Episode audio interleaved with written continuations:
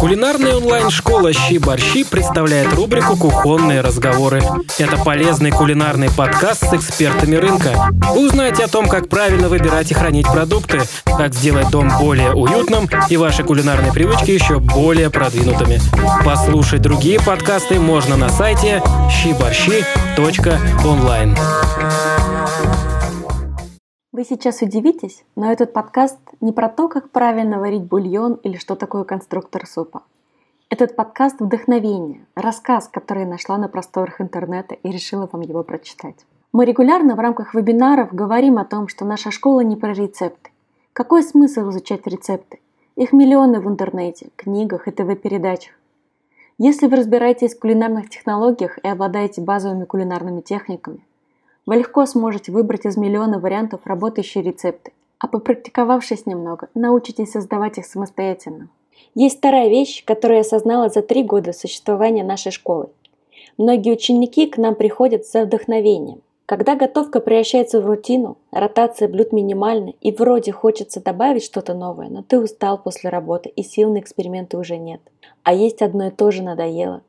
В такие моменты нужно вдохновение, Нужно вспомнить, что приготовление еды – это не только про утоление голода, но и про вкусный результат, совместные посиделки всей семьей и, в принципе, приятный процесс творчества на кухне.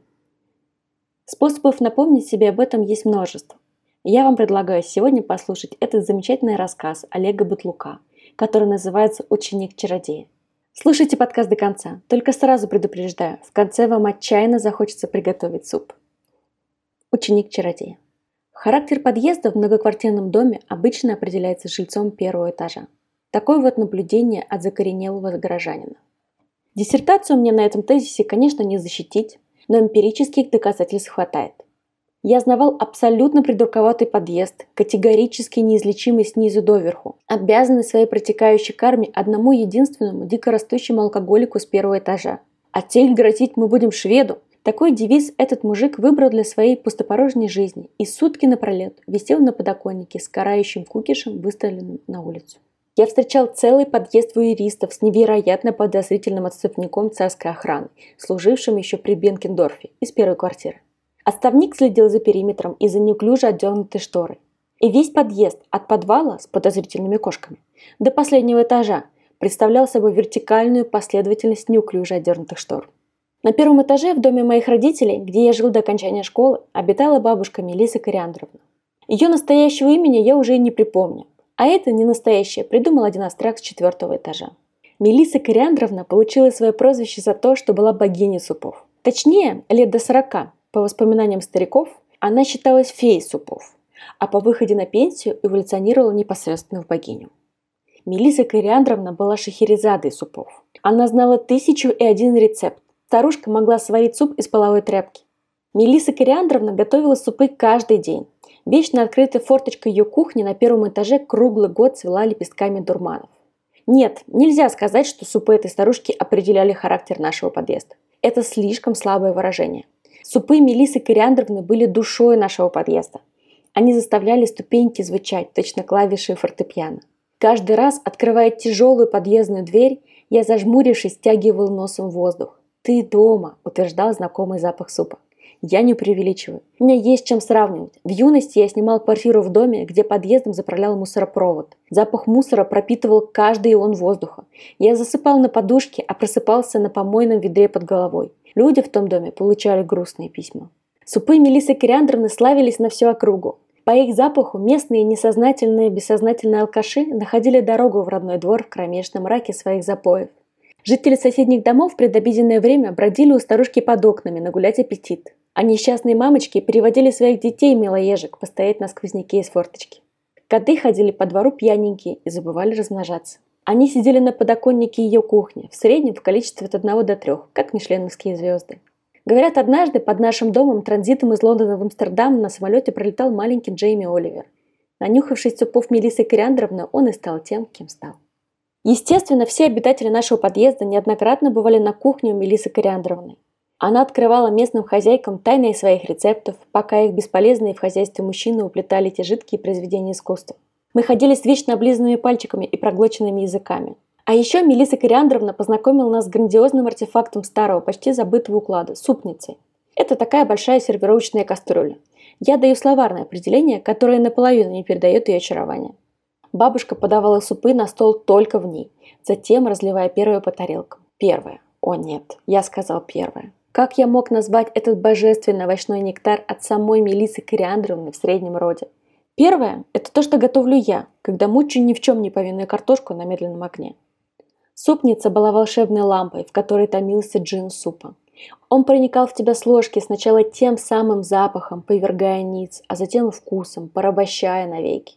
Однажды во время обеда у Мелисы Кориандровны мне привиделось, будто нарисованные на супнице розы потянулись бутонами вверх под крышку. В каждой квартире нашего подъезда со временем появилась супница.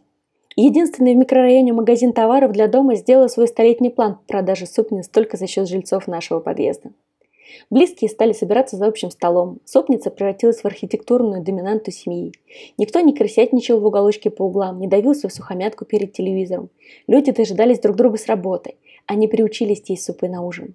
Жители соседних подъездов ссорились и разводились. В наш подъезд заносили младенцев кулек за кульком и дважды невест. А потом Мелисы Кориандровны не стало. За ее чародейство мы как-то подзабыли, что старушки не вечны.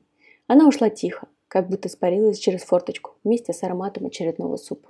Ее квартира в одночасье опустела. Дочь Мелисы Кориандровны еще много лет назад переехала в другой район к мужу. Сначала погрустнели коты. Они бродили с постными рожами и мяукали на закрытую форточку. Потом начали теряться алкаши. У соседей пропал аппетит. По округе слонялись худые дети.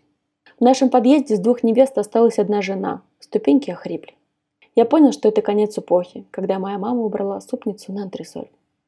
Через несколько месяцев после смерти Мелисы Кориандровны я возвращался вечером из гостей домой и вдруг заметил, что меня на крейсерной скорости обогнал дядя Вова, Дядя Вова был потомственным алкашом из дома напротив, и в живых его не видели уже пару недель. Еще издали, метров за сто до двора, я разглядел странную толпу из людей и котов. Люди и коты броуновски двигались перед нашим подъездом.